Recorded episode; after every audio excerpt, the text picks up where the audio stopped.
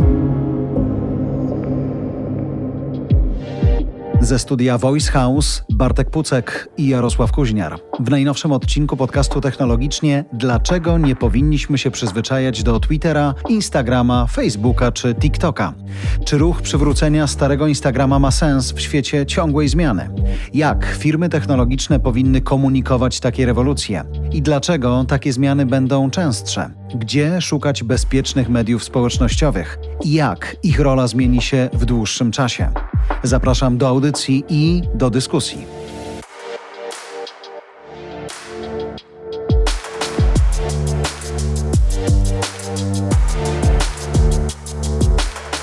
Wciąż nie mogę uwierzyć, że siedzisz w studiu. Szanowni słuchacze, zanim zaczniecie bardzo daleko z nami iść w ten odcinek, to zerknijcie na swój profil na Instagramie. Teraz zastanawiam się, kto sprawdza Instagram. Nie wiem. Albo dawno tam nie byłem, albo w ogóle jestem nieaktywny, jestem tylko po to, żeby obserwować.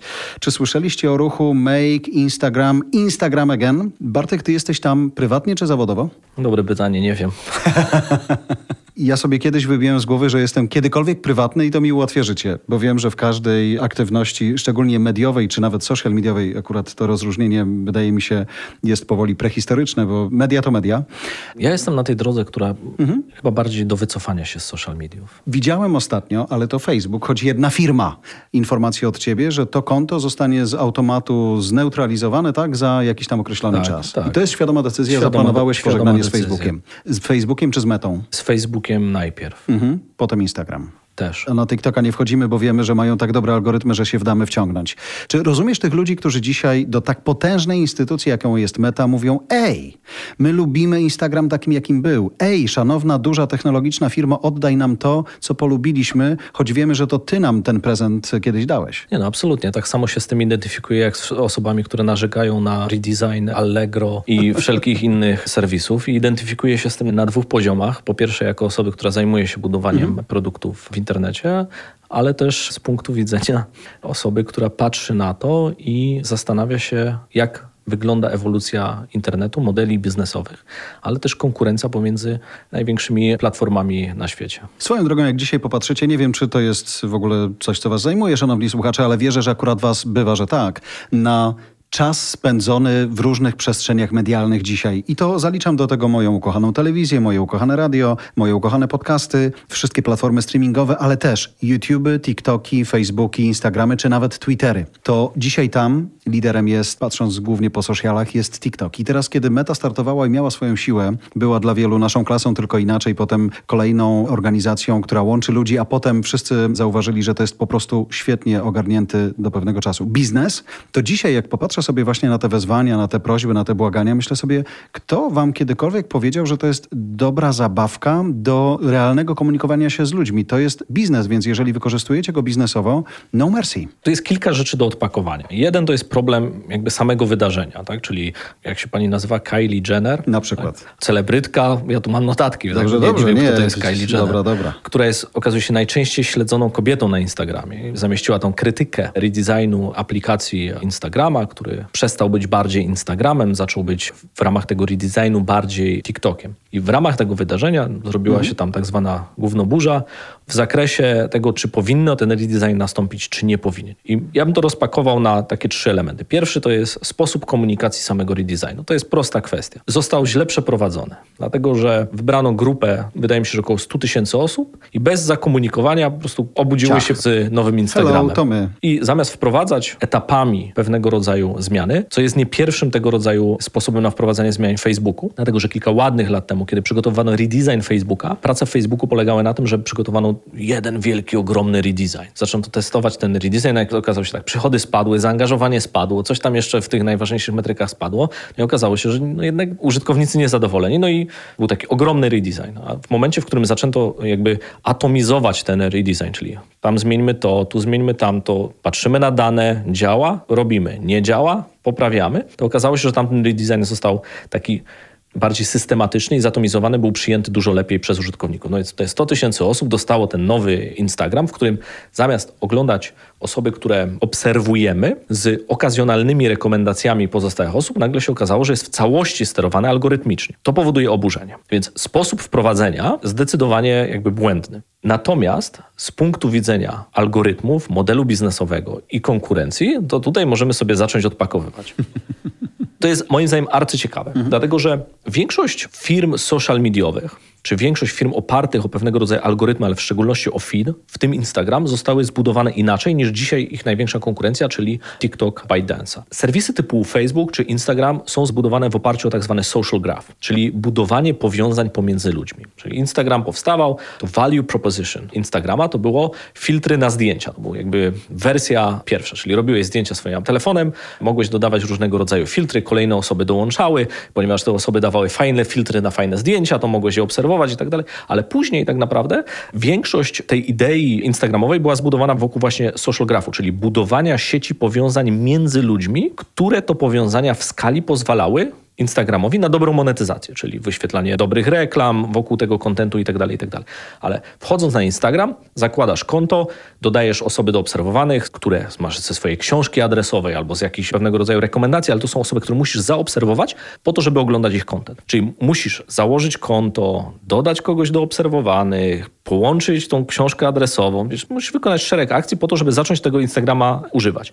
Musisz zacząć budowanie tych sieci powiązań. W przypadku ByteDance TikToka i Toutiao, czyli tej wersji chińskiej TikToka, ten produkt został stworzony w całości wokół algorytmu. Czyli ten proces już nie wygląda na zasadzie muszę wejść, założyć konto i tak dalej, tylko wchodzę, jest ten algorytm, o którym rozmawialiśmy, czyli 8 wideo, mhm. które są dostosowane do odpalenia nas jako użytkownika i na podstawie tego, co oglądamy, serwują kolejne... i wystawienia nam recenzji. Dokładnie tak i do tego wystarcza ten algorytm. Teraz jakość tego algorytmu sprawiła, że niepotrzebny jest social graph. To znaczy on jest fajnym dodatkiem, to znaczy ja mogę zaobserwować Jarka na TikToku, gdybym miał konto mhm. na TikToku. Nie muszę korzystać z tego social graphu, czyli nie muszę ciebie zaobserwować. A i tak dostanę świetne rekomendacje napędzane siłą tego tego algorytmu. Ponieważ ten algorytm działa bardzo dobrze, przykuwa atencję nowych osób oraz jest ciekawym medium, które jest zbudowane nie na statycznym zdjęciu, ale domyślnie jest zbudowane na treści wideo i to na krótkich wideo, czyli nie YouTube. Siła tego algorytmu razem z formatem, czyli krótkimi wideo, przyciąga masę osób, które chcą korzystać z tego produktu co stanowi przeciwwagę dla, czy konkurencję dla TikToka, a ponieważ atrakcyjność formatu oraz doskonałość algorytmu sprawia, że nie wychodzimy z tej aplikacji aż do momentu, w którym TikTok swoim algorytmem celowo nie pozwala nam wyjść z tej aplikacji, czyli daje nam odpocząć, bo to jest część tego algorytmu. Wejdźmy na moment w sytuację, w której jest biznesowo meta. Mają taką, a nie inną konkurencję, która kasuje wszystkich dookoła i robi to tak, jak robi i wygrywa. Zaangażowanie potężne, czas spędzony potężny, wygrywają właśnie w najistotniejszych wskaźnikach. Wychodzisz na rynek i mówisz, słuchajcie, byliśmy bogami przez długie lata, kochacie nas za to właśnie, ale jest nowy Bóg. My musimy za nim nadążyć, więc biegniemy w tamtą stronę. Czasu nie mamy w ogóle, więc albo biegniecie z nami, albo do widzenia. To trudne. Ale to jest ewolucja produktów technologicznych. Tylko dzisiaj właśnie ci hard fani, ci tacy, wiesz, wierni, wierni, którzy właśnie dzisiaj krzyczą make Instagram, Instagram again, to dla nich to myślę nie będzie przekonujące, nie? Że to ewolucja. Jest ten graf o adopcji produktów technologicznych, czyli jest early adopters, a później na samym końcu jest everyone else. I ci, którzy są zazwyczaj na początku i są najbardziej zainwestowani, najbardziej hardkorowi mm, fani, byliśmy tak. od początku, wiesz, co się stało z tym Twitterem, jestem tutaj od 15 lat i tak dalej, i tak dalej. Ale to jest ewolucja każdego produktu. Im więcej osób zaczyna korzystać z danego produktu, tym jego zastosowanie zaczyna się dostosowywać, jego spektrum funkcjonalności zaczyna się dostosowywać do szerszej grupy osób. Już nie jest wysoce wyspecjalizowanym narzędziem obsługującym ten use case dla wąskiej grupy najbardziej hardkorowych odbiorców, tylko no musimy tutaj pójść szerzej. Szczególnie, że zawsze zastanawiam się, też patrząc na swoje zmiany gdzieś tam, na ile ci hardkorowi userzy mówią to, co mówią i oni będą się tego twardo trzymać, to znaczy nigdy nie pójdę, ja tego nie zaakceptuję, a na ile nie będą mieli wyjścia. Odchodzę z Allegro. Jak zrobicie ten redesign, to odchodzę z Allegro. Nie? Wiesz, takie historie w internecie przez ostatnich 30 lat dzieją się w każdego roku i oczywiście one czasami są bardziej obecne na nagłówkach mediowych, czasami rzadziej, ale redesign, czyli przedstawienie kolejnej wersji albo duże zmiany w produkcie są elementarnym. Znaczy, to jest normalna rzecz w cyklu życia wszystkich produktów. W pewnym momencie pojawia się ktoś nowy na rynku, kto zaczął robić rzeczy, które nie są inkrementalnie lepsze od nas. To nie jest poprawienie czegoś o 2%. No tak. Nie, to jest coś, co jest 10 razy lepsze od tego, co do tej pory oferowaliśmy i to jest zagrożenie egzystencjonalne dla biznesu. TikTok dla Instagrama nie jest tym samym, co Snapchat dla Instagrama. To są dwie różne rzeczy. Snapchat dla Instagrama to jest podgryzam twoje wydatki reklamowe wśród klientów, ale sobie funkcjonujemy w danej grupie demograficznej, podkradamy sobie tam reklamodawców, użytkowników, tu sobie coś konkurujemy, ale generalnie jest kumbaja, tak? Natomiast TikTok dla Instagrama jest egzystencjonalnym zagrożeniem. Niezareagowanie na to byłoby formą, to się ładnie chyba nazywa jakiś corporate negligence czy coś w tym stylu. Tak? No, w sensie, to nie tylko z punktu widzenia, o jest konkurencja i jak tego nie zrobimy, to będzie niefajnie. Jak tego nie zrobimy, to za kilka lat nie ma nas w biznesie, Dokładnie. kropka. I to będzie bardzo niefajne. Natomiast zobacz, Snapchat i jego życie także na polskim rynku to jest ładnych parę lat wstecz. Dzisiaj na polskim rynku prawie nikt go nie używa, w Ameryce ma się bardzo dobrze. Natomiast rzeczywiście TikTok się rozpanoszył po różnych częściach świata, ale nawet ostatnio czytałem bardzo fajne dane i tu nasi przyjaciele z Allegro, pozdrawiamy serdecznie Gruszkę, chociażby uśmiechali się do tego. Zrobiliśmy kiedyś taką audycję pokazującą, że live selling w różnych częściach świata, w Azji, ma się świetnie. Live selling na TikToku w Europie na przykład nie będzie rozwijany, bo zrobiono testy w Wielkiej Brytanii, nie działa, więc a propos tego dokładamy jakieś rzeczy do naszej aplikacji i testujemy i błyskawicznie z nich rezygnujemy. Ona żyje cały czas. Live selling w Chinach jest rzeczą, która powstała natywnie do czegoś, co w Chinach jest elementem w ogóle ewolucji czy rozwoju branży internetowej, czyli mobile first, tak? czyli przeskoczenia w ogóle całego etapu związanego z komputerami. Więc live commerce jako część bycia na Twoim urządzeniu mobilnym po to, żeby dokonywać zakupów, jest jakby elementem tego ekosystemu. W Polsce czy w Europie no nie ma tego. Jest wiele treści, które konsumujesz wideo, konsumujesz na desktopie, YouTube i tak dalej, chociaż ostatnio YouTube wprowadził dzięki Shopify możliwość kupowania produktów właśnie w treściach wideo, ale jest to po prostu ewolucja tego, co jest. W przypadku takiego TikToka jest to zagrożenie egzystencjonalne i ono jest na dwóch poziomach. Jest na poziomie zarówno użytkowników, czyli budowania zaangażowania, przechodzenia coraz to nowych użytkowników do TikToka oraz drugie to jest na poziomie biznesowym, czyli przejścia reklamodawców, którzy są, mogą być bardziej zainteresowani. Treści wideo generalnie monetyzują się lepiej niż obrazki. I z perspektywy meta jako biznesu, Instagram powinien nadal zostać oczywiście liderem w swojej kategorii, no ale jeżeli nic z tym nie zrobią, No tak. to będzie problem. Swoją drogą, te zmiany w Instagramie zostały zapowiedziane rok temu. One po prostu teraz zostały wprowadzone. Jakość wprowadzenia tego pozostawia wiele do życzenia, ale one zostały zapowiedziane i to przejście w stronę wideo Instagrama i przejście w stronę bardziej algorytmicznego zarządzania treściami, które widzimy, jest naturalnym procesem. Przypominam, że jak ktoś wejdzie na Facebooka i zobaczy swój feed, to on się nie składa dzisiaj z osób, które tylko i wyłącznie z naszych znajomych. Ok, on się składa z treści, które obserwujemy w jakiś sposób, natomiast ciągle to jest algorytm, który rekomenduje rzeczy. W przypadku tych zmian na Instagramie będziemy widzieć mniej rzeczy i osób, które obserwujemy, ale w całości będzie algorytmiczny z bardzo częstym, a docelowo moim zdaniem wyłącznie z pokazywaniem osób, firm, marek za pomocą algorytmu, które są dopasowane do naszych zainteresowań, a nie do tego, kogo obserwujemy, przy czym osoba, którą obserwujemy, może być dopasowana do naszych zainteresowań. Może się tam pojawić, ależ niekoniecznie. Ile to trudu przed twórcami dzisiaj, żeby się do tego wszystkiego dopasować, ale myślę o lekcji, jaka może płynąć dla wszystkich nas, użytkowników różnych kanałów social mediowych, bo czy to będzie LinkedIn, czy to będzie Twitter, czy to będzie Facebook, czy to będzie TikTok, czy to będzie Instagram, czy Snapchat właśnie, myślę, że musimy przejść taką przyspieszoną być może w niektórych obszarach edukację, że tak to właśnie dzisiaj będzie wyglądało, że nasza potrzeba posiadania obserwowanych tylko i wyłącznie przez nas dobranych kompletnie nie obchodzi nikogo, kto zarządza tymi portalami, których nazwy wymieniłem przed chwilą. Jeśli coś jest za darmo, to znaczy, że my jesteśmy produktem. W przypadku tych serwisów, my jesteśmy produktem. To znaczy, nasze dane, nasze profile, nasze zainteresowania, nasza atencja jest produktem w tego typu serwisach. Nie jesteśmy właścicielami danych, które tam umieszczamy. Chociaż mamy wpływ na to, jakie to dane mogą być. Oczywiście, Czasem, no. jak sobie to poustawiasz dobrze, to... Możemy nic nie umieszczać. Na też, przykład też. Hmm. Tak, albo możemy umieszczać tylko i wyłącznie wybrane treści. Ale generalnie rzecz biorąc, nie będziemy właśnie. Ktoś może powiedzieć, a dzisiaj wypadł z YouTube'a i Koniec. Koniec, tak? I możesz mieć i pół miliona subskrybentów tam, ale nie kontrolujesz tego, tak? Jeden trend, który dzisiaj jest bardzo mocno dyskutowany i wiele produktów w tym zakresie już dzisiaj zbudowanych, to jest taki, gdzie zachowujesz własność swoich treści i danych wewnątrz danego serwisu. To jest budowane jakby w kontrze do tego trendu. Drugi element to jest element związany z rozwojem algorytmów. Moja teza jest taka, jeżeli mówimy o segmencie zarówno B2B i B2C w skali, nieposiadanie dostępu do coś, co się pięknie nazywa proprietary data, czyli własnych danych oraz umiejętności budowania algorytmów na podstawie tych danych, to oznacza nieposiadanie przewagi konkurencyjnej w ciągu najbliższych lat. Widziałem jedną rzecz, też to jest duża zmiana i nawet dzieliłem się nią w naszej grupie Voice House Clubowej, że Netflix udowodnił, użyję tego w ten sposób, udowodnił Apple'owi, że można używać Apple Store'a do tego, żeby płatność następowała jednak na nie Apple'owej platformie, tylko właśnie na Netflixowej, ale wtedy to może być tylko jedna droga. Nie może być, że płacisz i tu, i tu, płacisz w jednym miejscu, ale Apple zaczął się na to zgadzać, żeby nie zostawiać mu tam tych 30%, które były do tej pory. Możesz zapłacić bezpośrednio na platformie Netflix, ale trafisz na Netflixa właśnie z App Store'a, natomiast jesteś właścicielem wtedy tych swoich widzów. W jakimś sensie, czy tej relacji, może tak. Jesteś właścicielem większej części pieniędzy, które ci zostały O, tak. zapłacone. Przy czym oczywiście, jeżeli konto jest zakładane bezpośrednio w serwisie, a nie za pomocą na przykład Apple ID, gdzie może być zanonimizowane,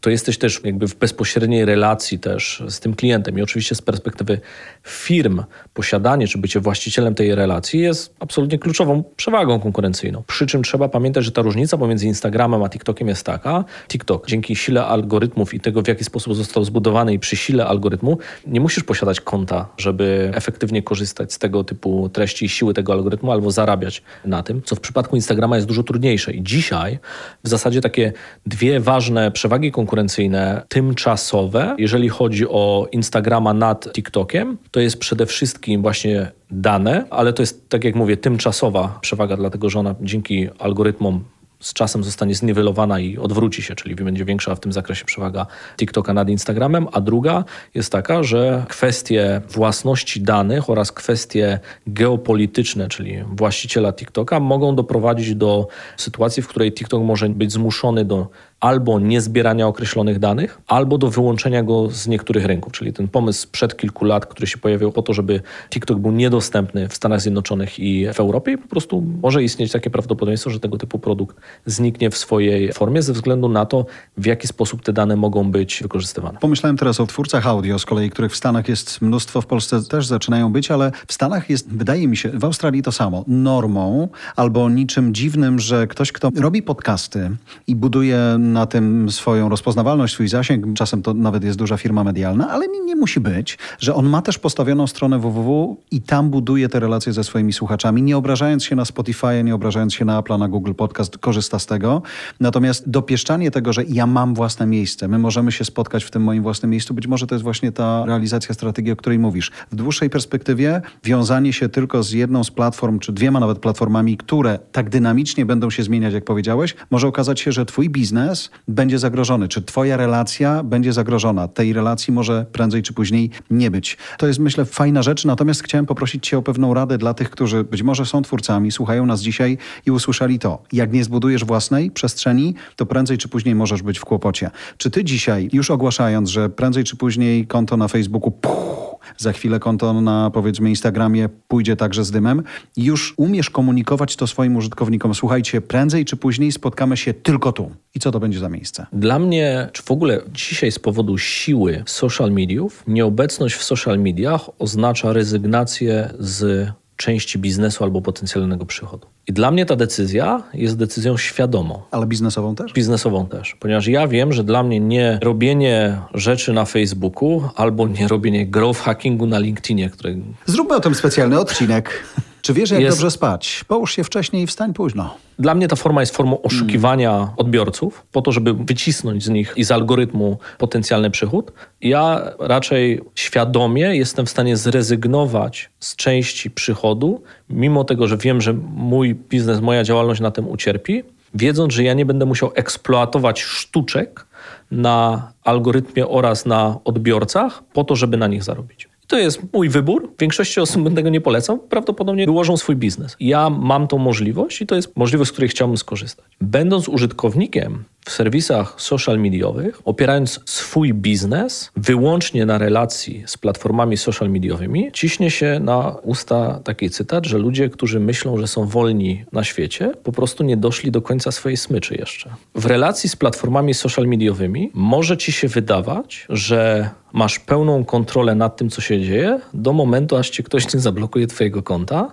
a później musisz przejść automat, który ci to konto być może odblokuje po 6 tygodniach, a ty w tym czasie jesteś wycięty z prowadzenia swojego biznesu. Jeżeli patrzę dzisiaj na jakikolwiek biznes z punktu widzenia inwestycyjnego czy budowania produktów i widzę, że w większości opiera się on na pozyskiwaniu pieniędzy, czy klientów, czy ruchów w kanałach social mediowych, to jest to pewnego rodzaju znak zapytania, dlaczego więcej nie jest robione direct, bo ja traktuję ten ruch jako good to have, fantastycznie, co możemy tam zoptymalizować, jakiego typu kampanie i tak dalej, i tak dalej. Ale ja patrzę na to i mówię, a co by się stało, gdybyśmy jutro mhm. całości tego nie mieli? Kiedyś ktoś mógł dostać bana za SEO w Google, nie ma biznesu. Dzisiaj, nie wiem, na Instagramie, albo na Facebooku, albo na TikToku, albo na LinkedInie i tak dalej. Więc umiejętność budowania bezpośredniej relacji z klientami czy z odbiorcami, szalenie ważna. Dla mnie, dla mnie podkreślam, tą relacją dzisiaj jest e-mail. Jako osoba, która prowadzi newsletter, wysyłam coś na czyjąś skrzynkę, dla mnie to jest e-mail. Czy mógłby być to inne kanały? Zdecydowanie tak. Czy gdybym budował biznes, w którym większość moich odbiorców jest na TikToku, to bym się obrażał i powiedział, to nie będę w takim razie używał TikToka, pomimo tego, że moja grupa docelowa tam jest? No absolutnie nie. Po prostu wykorzystałbym ten kanał po to, żeby zbudować tą relację z moimi klientami w taki sposób, żeby od tego TikToka być uniezależniony. Stąd między innymi tak wielu na przykład youtuberów buduje inne odnogi biznesowe, buduje jakiegoś rodzaju relacje ze swoimi odbiorcami, które wychodzą poza YouTube'a, po to, żeby nie być zależnym tylko i wyłącznie od algorytmu, który być może twoje wideo zasugeruje, być może nie, być może masz, możesz mieć 2 miliony subskrybentów na YouTubie, ale dostaniesz kolejnego dnia bana i musisz zacząć od zera. Ale zobacz ten moment, w którym, tak jak powiedziałeś, youtuberzy, którzy mieli milionowe zasięgi, czy właściwie każdy użytkownik, tak jak ja nie wiem, na Twitterze ponad 600 tysięcy obserwujących, ten moment, w którym wydawało ci się, że jesteś w bezpośredniej relacji z tymi ludźmi i przez lata całe działania tych platform tak było. Ci ludzie byli tutaj, ale mogłeś z nimi pójść w inne miejsce, zmienić telewizję, oni szli za tobą. Był nawet moment,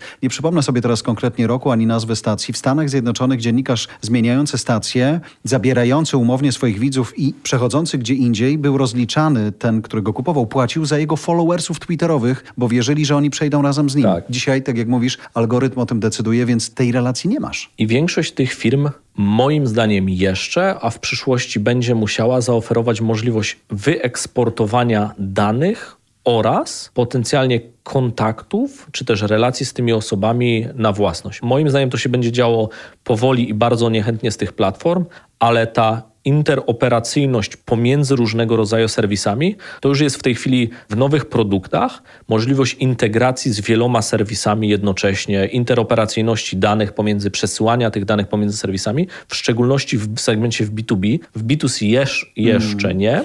W B2B już jest standardem, czyli mogę wziąć dane z produktu X, które tam zbierałem, mogę wsadzić je do produktu Y i wykorzystać, bo to są moje dane. Co ciekawe, to się dzieje w B2B, ale w B2C to nadal te platformy są właścicielami tego i chronią. To moim zdaniem zostanie uwolnione w pewnym momencie raczej w drodze takiej antymonopolowej. To raczej tutaj bym stawiał, bo same z siebie w tego typu rzeczy nie Ale wiesz, myślę teraz o naszym ukochanym Spotify'u, o którym ostatnio rozmawialiśmy. Bartek mówi, słuchaj, prędzej czy później dojdziemy tam do pół tysiąca pozytywnych opinii na temat naszej audycji, więc bardzo za to dziękujemy. Wprawdzie nie jesteśmy zadowoleni, że jest tylko 4,9, bo wolelibyśmy 5, ale to w waszych rękach jest ta robota. Łatwo dzisiaj to zrobić.